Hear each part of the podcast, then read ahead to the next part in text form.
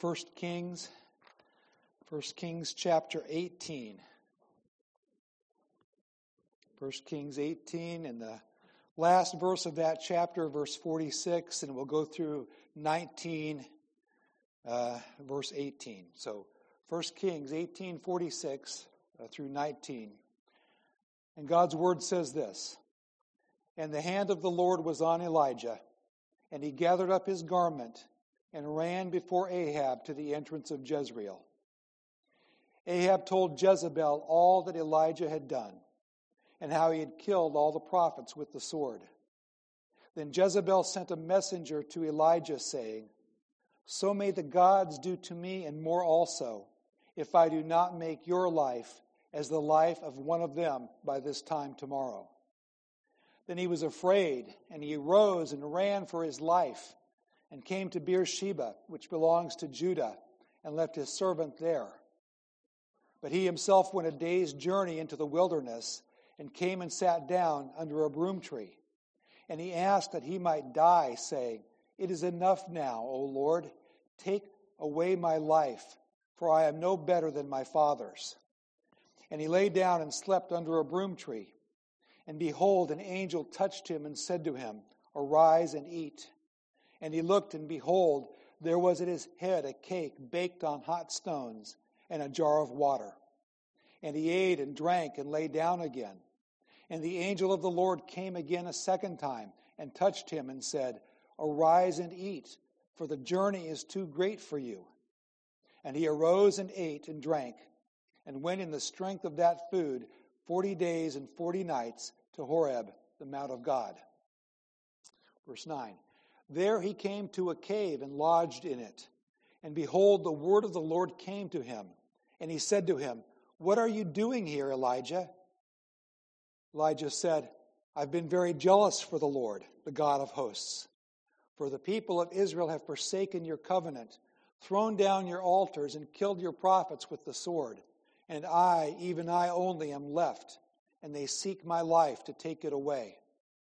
And he said, Go out and stand on the mount before the Lord. And behold, the Lord passed by, and a great and strong wind tore the mountains and broke in pieces the rocks before the Lord. But the Lord was not in the wind. And after the wind, an earthquake.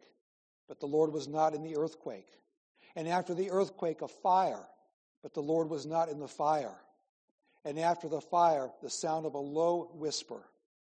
And when Elijah heard it, he wrapped his face in his cloak and went out and stood at the entrance of the cave. And behold, there came a voice to him and said, What are you doing here, Elijah? He said, I've been very jealous for the Lord, the God of hosts. For the people of Israel have forsaken your covenant, thrown down your altars, killed your prophets with the sword, and I, even I only, am left, and they seek my life to take it away.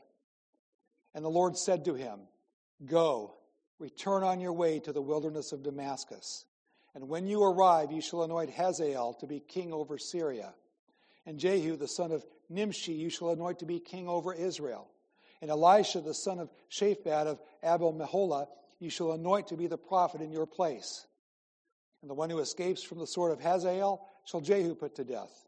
And the one who escapes from the sword of Jehu shall Elisha put to death. Yet I will leave 7,000 in Israel all the knees that have not bowed to Baal, and every mouth that has not kissed him. Please be seated. Lord, we thank you for your word. We thank you for your Holy Spirit. We pray for us to understand as we interact together with your word today. Help me as I preach, Lord. Help us to listen.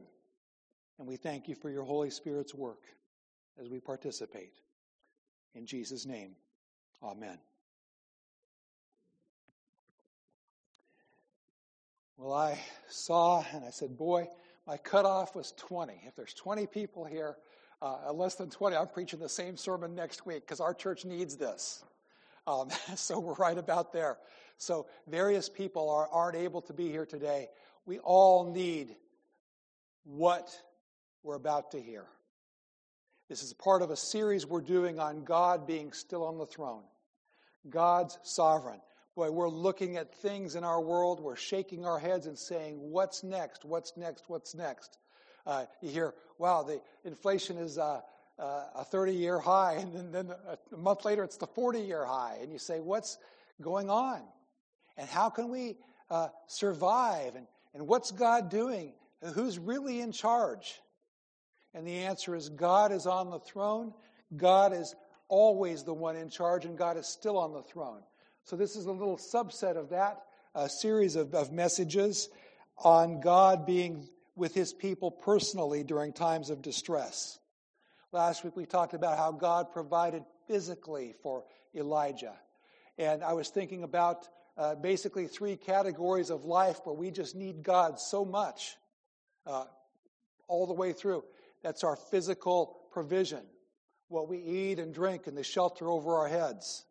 Uh, the other area is our emotional and spiritual lives. We need God.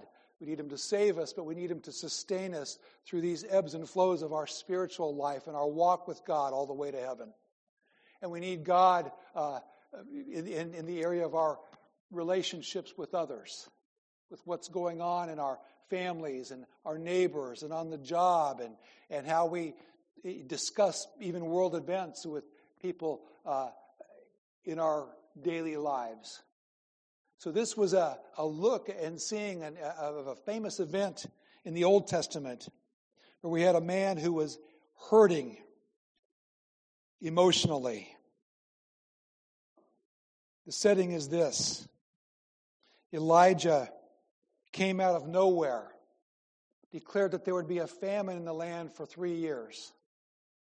Went to the brook and God fed him. Last week we talked about that. God fed him with the ravens. God led him to the widow of Zarephath, and God provided for him.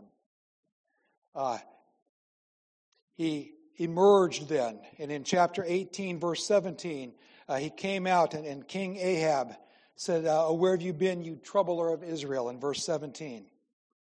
He reappears on the scene. There's a famous debate upon the mountain You've got Jezebel, who was the wife of King Ahab. Jezebel was not born into God's people. She was not from Israel. She came from a different region. She brought her idols in with her, and Ahab allowed that to stand. And there was a merging of worldliness with spirituality, and they kind of came together. And what always happens when that happens and converges is the worldliness won out, even though it was God's land and God's people. This happens in churches and denominations. Uh, the two cannot live side by side, and it seems like, uh, as they say, the one bad apple uh, spoiling the bunch, the rest are overcome. And the land of Israel was in terrible condition. Elijah wasn't lying when he said twice in this passage, they've forsaken the God of their fathers. They've denied the covenant God. They've torn down the churches and they've built the idols. And there was this big setting, and you might have heard this if you grew up in church. If, if you didn't, if you've never heard this story, uh, wait till after the sermon. Go home this afternoon and read in between chapter 17 and 19 how Jezebel's prophets of Baal, the worldly prophets, were there trying to call down fire from heaven and they couldn't do it. And God rained down fire. Uh, the confrontation was in verse 21. Elijah came near to all the people up there on Mount Carmel, and he said, How long will you go limping between two different opinions? If the Lord is God, follow him. But if Baal, then follow him. Uh, people are always called to make a choice, and we don't have um, I wouldn't even say the word luxury, but we don't have the option of blending the two. Uh, God is always saying, all the way back to Joshua, choose this day who you will serve. As for me and my house, we're going to serve the Lord. Isaiah 1, I'll give you the best or the worst, the fat of the land or the opposite.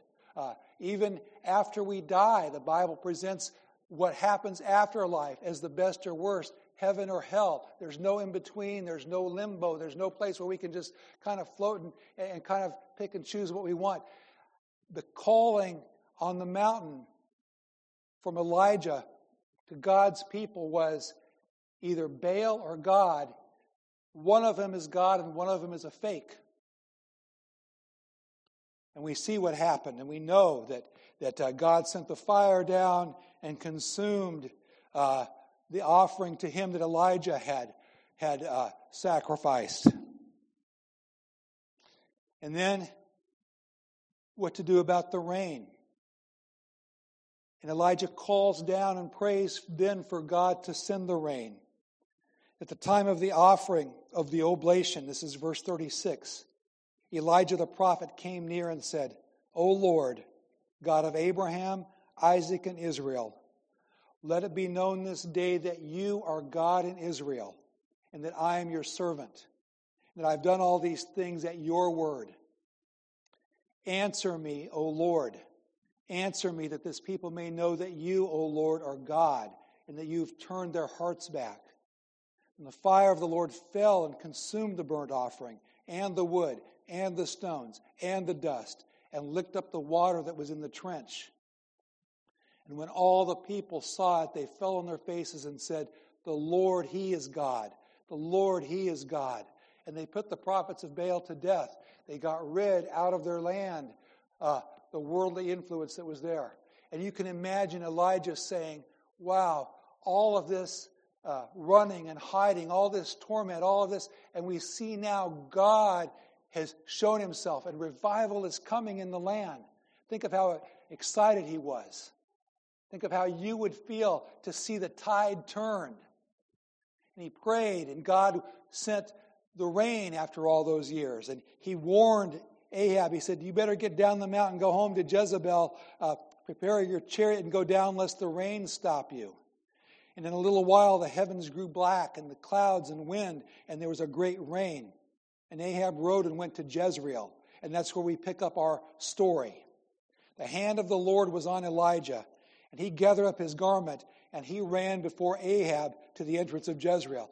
Ahab's in his chariot. Ahab's got his, his uh, wheels riding. But just with the adrenaline of the moment, perhaps, or with God's energy, with what had happened, he ran down that hill. Uh, you hear of stories like that where people in the moment, and he was exhilarated.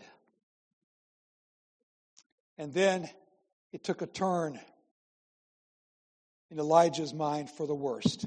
So this morning, uh, from the Lord to Elijah, we're going to hear about God's steadfastness as we talk about that. Three points the preliminary conversations which led to the external crisis in Elijah's life. Then we see the first interaction between Elijah and the Lord, uh, which God helped him deal with his internal crisis. And the second interaction between Elijah and the Lord, which helped Elijah adopt a divine perspective. First of all, the preliminary conversations that led to this crisis. Ahab went back, it says in verse 1 of 19. Ahab told Jezebel all that Elijah had done and how he had killed all the prophets with the sword. Now, it seems like um, what Elijah thought would happen would be the logical thing that would happen. If you're saying Baal is God and the God of Israel is not the true God. And the God of Israel clearly, demonstrably shows that he's God. You'd think there'd be a conversion, uh, looking at the facts and saying, okay, I'm going to I'm going to repent. I'm going to turn to the, to the true God. And I think Elijah was thinking and hoping that the tide had turned, that maybe Jezebel would even forsake her childhood idols and turn to the true God. Ahab quite likely had this on his mind. You see, Jezebel? Uh, you see? You see? And maybe he was hoping for some peace in the land and, and for a, a returning to God. Later on in his life, he would repent. Wicked Queen Jezebel represents the world in this story. She was not one of God's people. It's not that it wasn't possible for her to become God's person. Remember the widow in Zarephath from Jezebel's uh, home region. God saved her. Uh, she was not eliminated just because she was not born into the church, so to speak. She had a choice. People were drawn then. Jesus said in the New Testament, Everyone who comes to me, I will no way cast them out. Whoever comes to me. That was true then as it, as it in the Old Testament as in the New. But as he told her all that had happened, at the General Assembly, her side had lost, hoping, quite likely, for a conversion on her part. She did the opposite. She doubled down. Verse 2 Then Jezebel sent a messenger to Elijah, saying, So may the gods do to me, and more also, if I do not make your life as the life of one of them by this time tomorrow. As one of who? As one of the prophets of Baal who'd been slain. I'm going to kill you. And the result, as Jezebel doubled down in her opposition to God, as she denied reason and common sense, and as her whole perspective was destroy, destroy, destroy power. As a result of that, Elijah became afraid. Previously, uh, all through the text, it is said, God led Elijah. Every time Elijah spoke, I'm giving you the words of God. God put him here, God put him there. The brook, the widow. In this case, the text doesn't say that. Elijah heard the threat from this evil queen and he took off in fear for his life. Some people said he really outran her power, even. Uh, they look at the geography of where he went, and he was way, way, way out of range. So you have this first series of communications that, that made an external threat, but what became worse is what was going on inside of Elijah, what he was thinking as he was running. And the important piece to understanding this text is to see the parallel between Elijah and Moses. You've got to see this all the way through the text. This will help you understand this passage. In verse 4, Elijah himself went a day's journey into the wilderness. He came and sat down under a broom tree, and he asked that he might die, saying, It is enough. Now, O Lord, take away my life, for I'm no better than my fathers. Just kill me, God. Take away my life. I'm done. I'm done. I came out, I stuck my neck out for God, spoke these words you preserved me all these years. Stuck my neck out even further.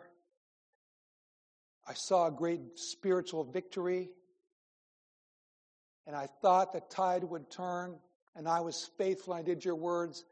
And if you're not going to truly convert your people, if you're truly not going to do a, a work in this land, then just kill me and let me go to heaven. I'm done.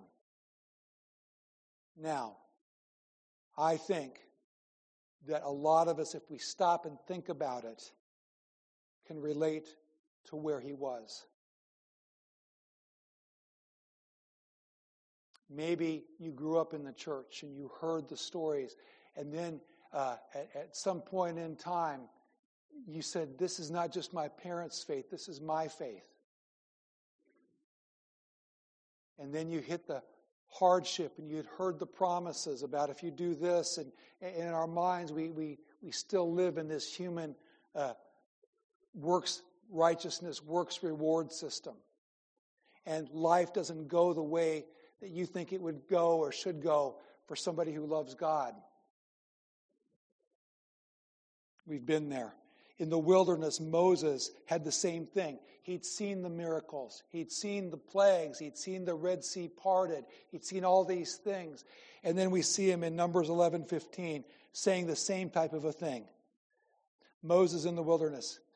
Uh, if you will treat me like this, kill me at once. If I find favor in your sight, that I might not see my wretchedness. should have gone one way and it went the other. Think of a parent who has a little child. Oh man, what a privilege. What a good thing. What a good thing to be able to have it. And, and you have your days, and maybe your church brings in this video series we grow our kids God's way. And you say, I did everything right. Boy, I did everything. I did everything right. Oh boy, we had our family quiet times. We prayed for them. We did everything right. What parents we were. Everything we could learn, we did this. And now, God, you owe us because we did everything right. You owe me. Even Bible passages. I'm going to tell you something from Hebrew. Uh, where I grew up, we had it drilled in as young families. Train up a child in the way he should go. When he is old, he will not depart from it. So, this is my guarantee. Then I heard that somebody uh, who knew their Hebrew said, you know, here's an alternate and probably even a better way to translate this thing. Let a child do whatever he wants, and when he's old, it's going to be hard for him to jump out of that track.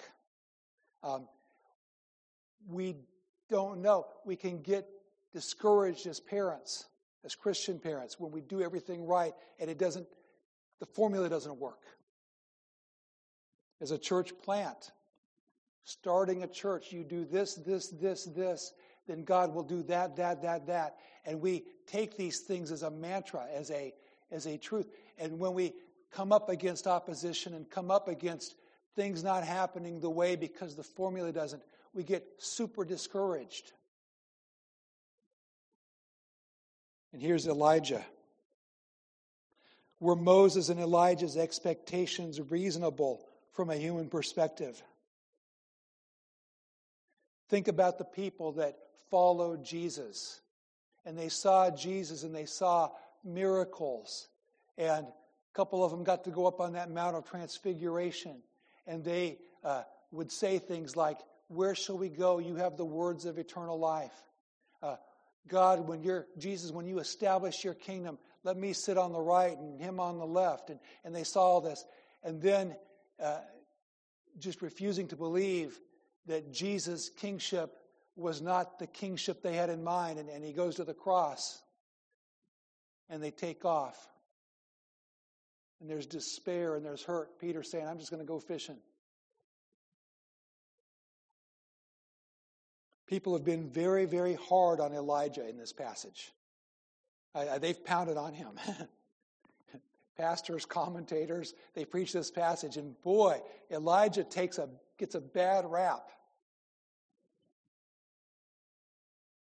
I tell you, I'd rather have God be my judge than people who preach this passage. God at least knows my frame, He knows I'm dust. Heard a guy once when I was a kid, he ran from a woman. He was so cowardly, he ran from a woman. I would run from that woman too. she was powerful and she was vengeful. What in the world kind of statement is that? Uh, was he, was he uh, not doing anything that the rest of us wouldn't do to take off?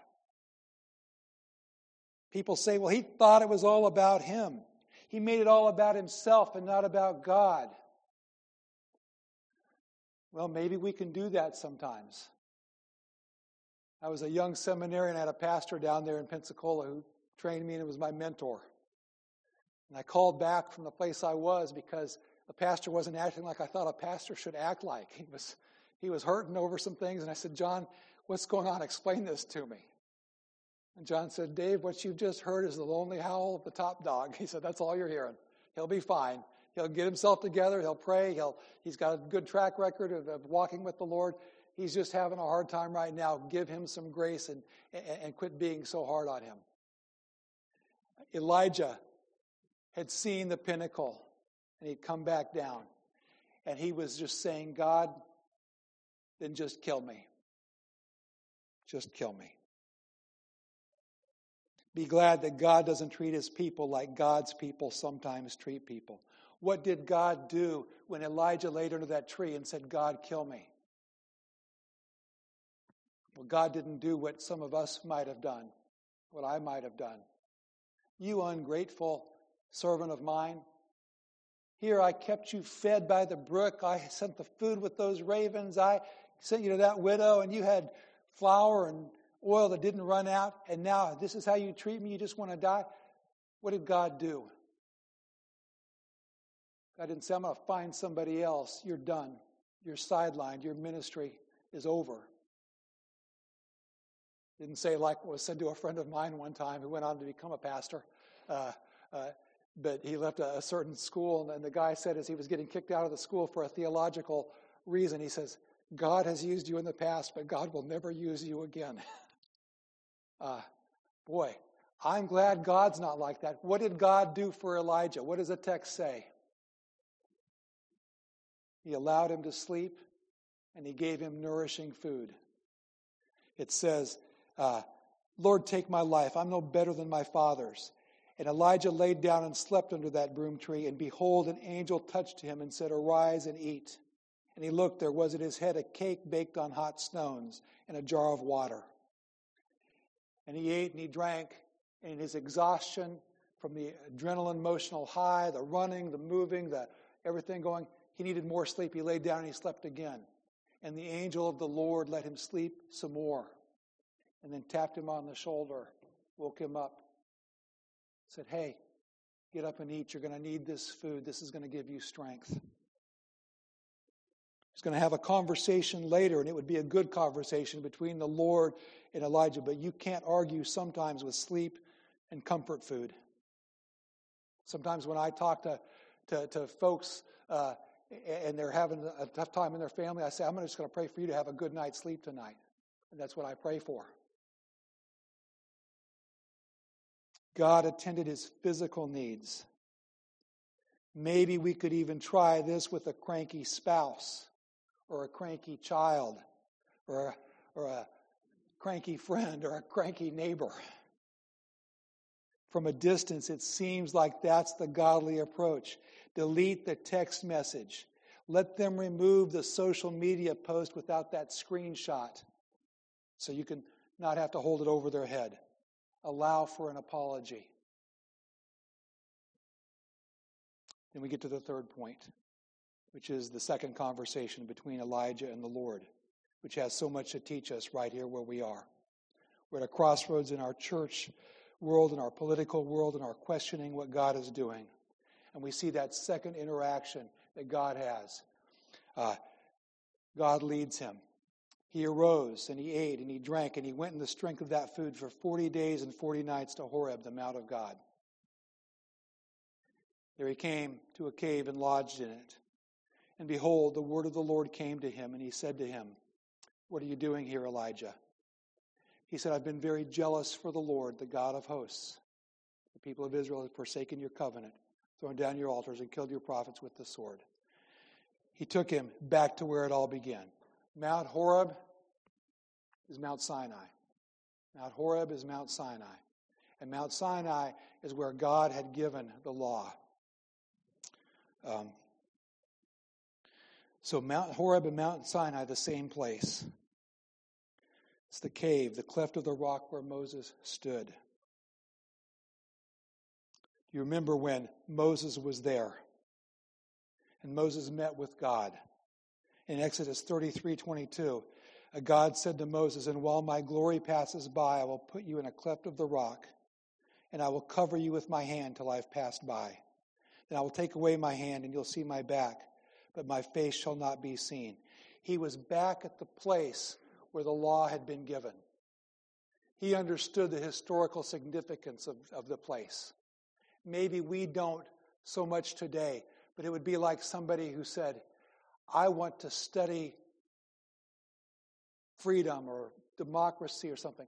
I want to come where the Declaration of Independence was signed. I just want to sit here and I want, I want something to happen in, in, in the place where I'm trying to establish freedom. I want it to be here in a historical way to see a place. There's something about going back, uh, taking your kids back to the place where you grew up and letting them see those places, trying to get them to understand you. And God had taken Elijah back to the very spot where Moses had been and where the law had been given. So he's back there where it all began. And God said to him, What are you doing here, Elijah? And you would say the same thing I would say. I don't even know, God. Why do you have me here? What am I doing here? I don't know. And so all Elijah could do was say, I'm here, and I'm here uh, in this place because you brought me here. And I'm just going to tell you what's going on from my perspective. He said it God, I've been jealous for you. God is a jealous God. God wants his people to be jealous for his glory. We should care about and be sad when people don't know the Lord and when they give glory to the opposite things. And he said, I've been jealous for you, God. I've been jealous for your glory. So the people forsook your covenant. They've been aggressive persecutors of, of your people. He said, I'm the only one who's left. And God says to him, Then you go. Verse 11, he said, Go out and stand on the mountain before the Lord. And behold, the Lord passed by, and a great and strong wind tore the mountains, broke in pieces the rocks before the Lord. But the Lord was not in the wind. After the wind, an earthquake, but the Lord was not in the earthquake. After the earthquake, a fire, but the Lord was not in the fire.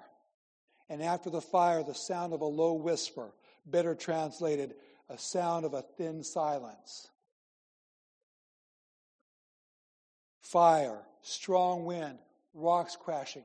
What if you were Elijah and you'd gone through all this and God had delivered you and God had shown you this? I mean, I think of something like from the Lord of the Rings when those mountains are throwing stones at each other and things are raining down and, and all of that. And you say, well, God wants me to see his awesomeness in this. But that's not where God was to be found at that time.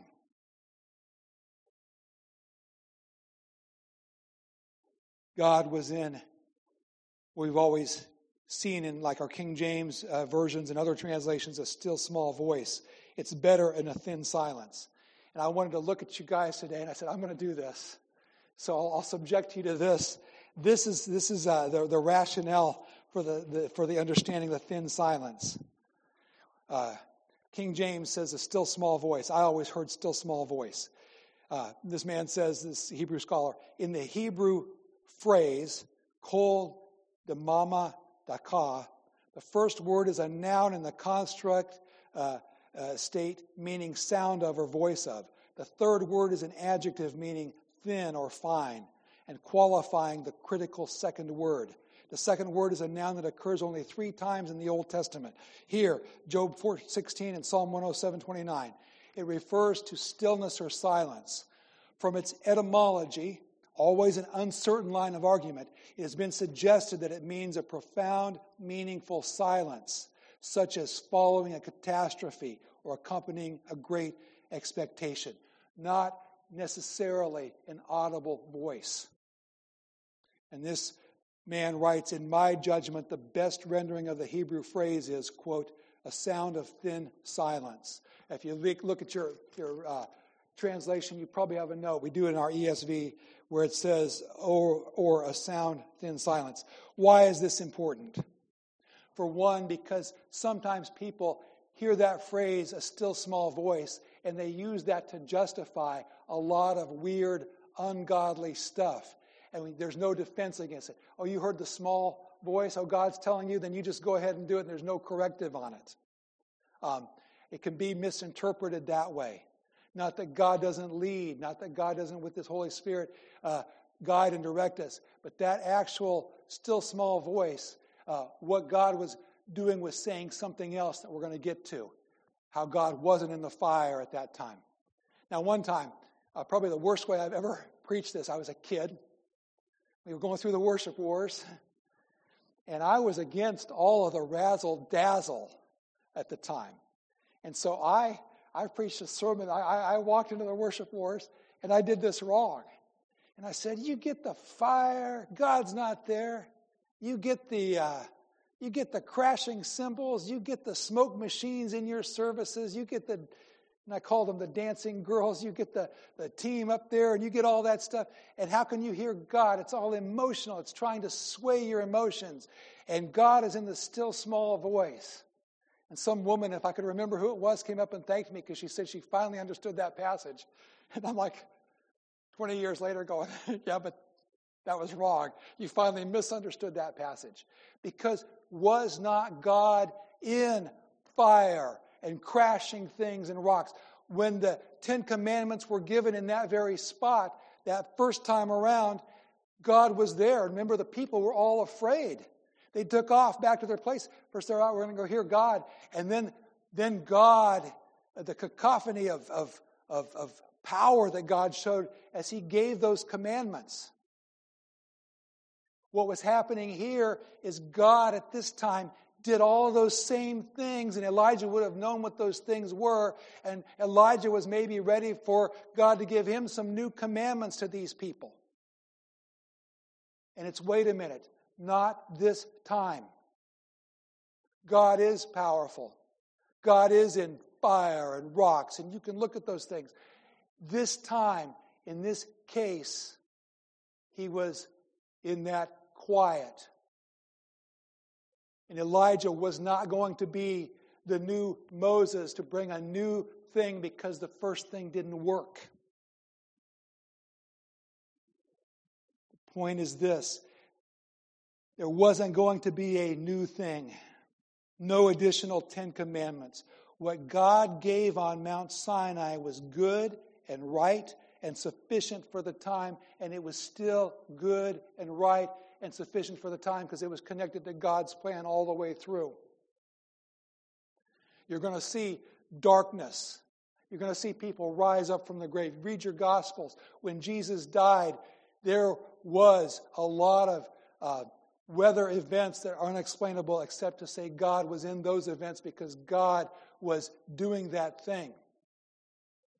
But in this case, in this case, Elijah you just need to carry on because I'm not doing all that dramatics right now. The plan is working even if you don't think it is. That's the message. And he asks him the same question again What are you doing here, Elijah? Elijah, you know, he's like, Well, all I can do is just say the same answer I said the first time because I still don't quite get it. And he said, I've been very jealous for the Lord, the God of hosts. The people of Israel have forsaken your covenant. They've thrown down your uh, altars. They've killed your prophets with the sword, and I, even I, am left, and they seek my life to take it away. That's it.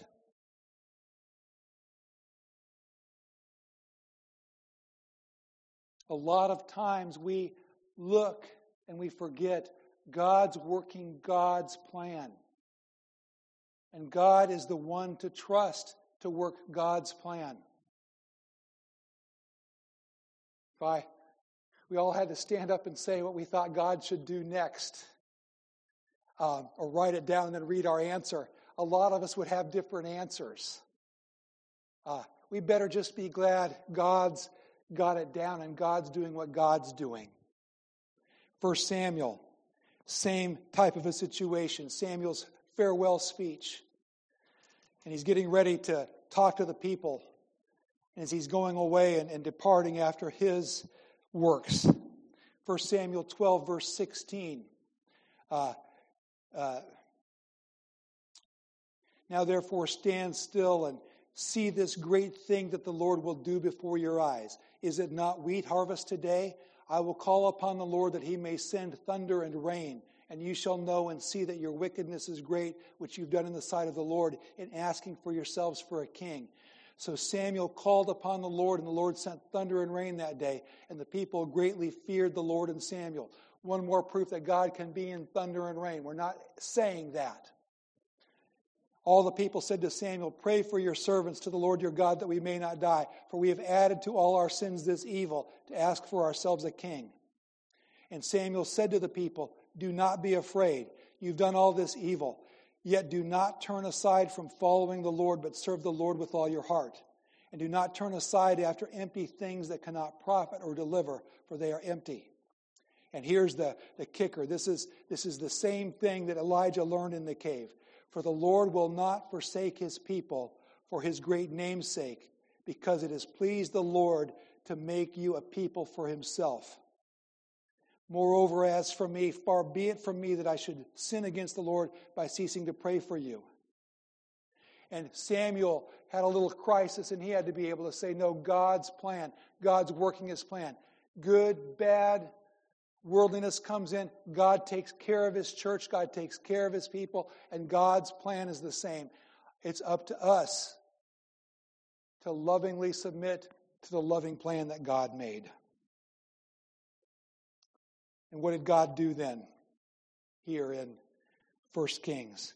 He put, Sam, he put Elijah back in the fight. It was a beautiful restoration.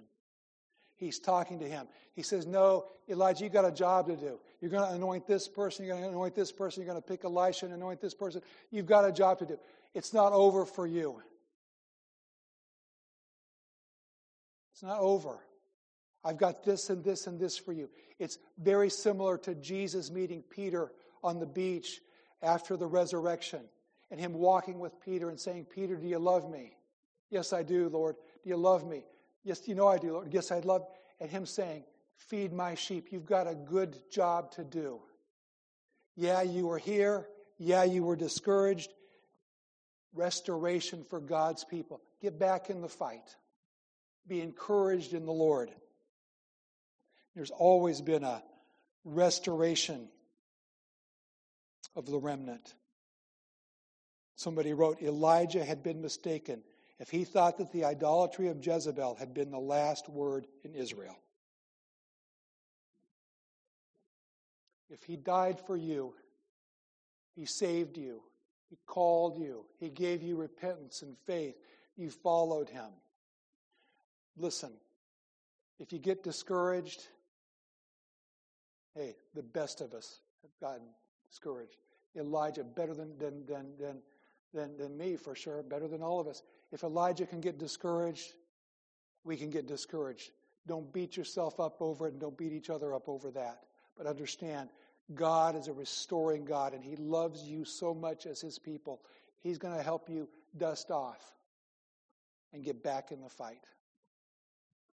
So I've been listening to this song. I got one of these free, you know, song services, you know, 90 days free every album ever recorded and all that stuff. And so I looked for this band I like a lot to see if there was anything new from them.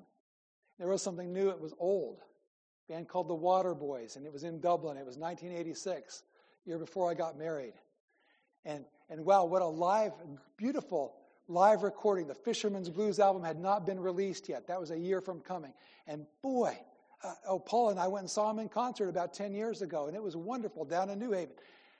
Um, but in this concert, I heard something I'd never heard, and you guys need to hear this.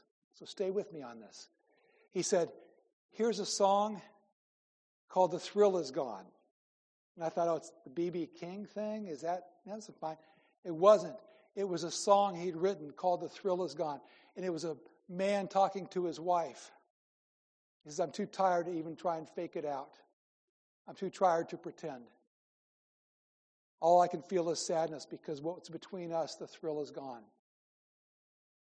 Talked about the skies crying. He talked about them talking all day like um, about the old times, but they were strangers in their in their relationship. And he said, even in all of our conversation with each other as husband and wife, all the only four words I heard is the thrill is gone. And they've got a violinist in that band, and, and sometimes the right violinist can make a, can, can cry and, and that violinist is crying. It's a powerful song. It's a sad song to think of the thrill is gone.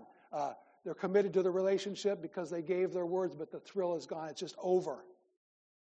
And he keeps saying, and we'll never get it back, and we'll never get it back, and we'll never get it back, and we'll never get it back. And I thought that's the end of the song. But it's not.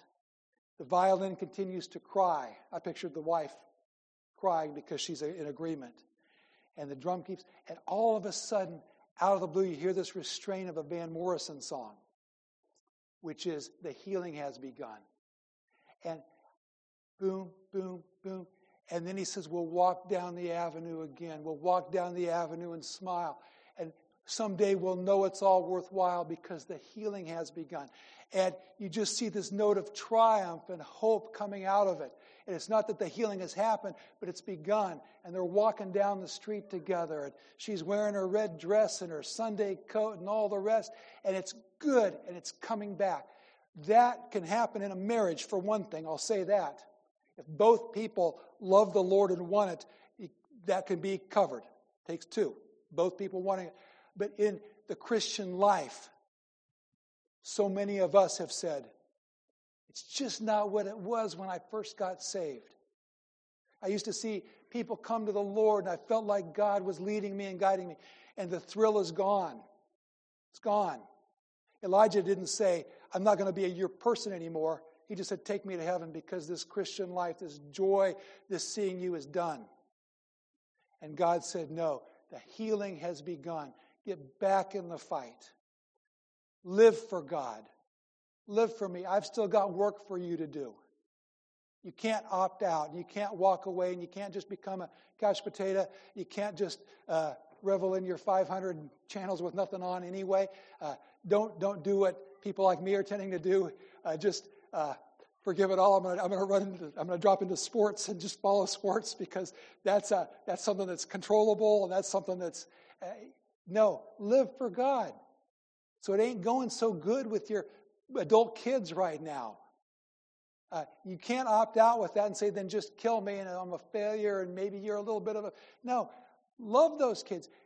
Be that grandparent. Be that member of that church. God can give the hope.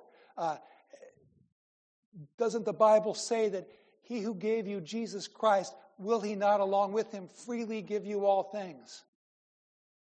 And maybe some of us are at the stage where we just need to sleep and we just need to eat a nourishing meal that the angel of the Lord will cook for us. We just need that little bit of a rest and a break. And God's not up there saying, Get up, get over there to the mountain. No, you sleep, you rest, you recover. But you have something to offer still.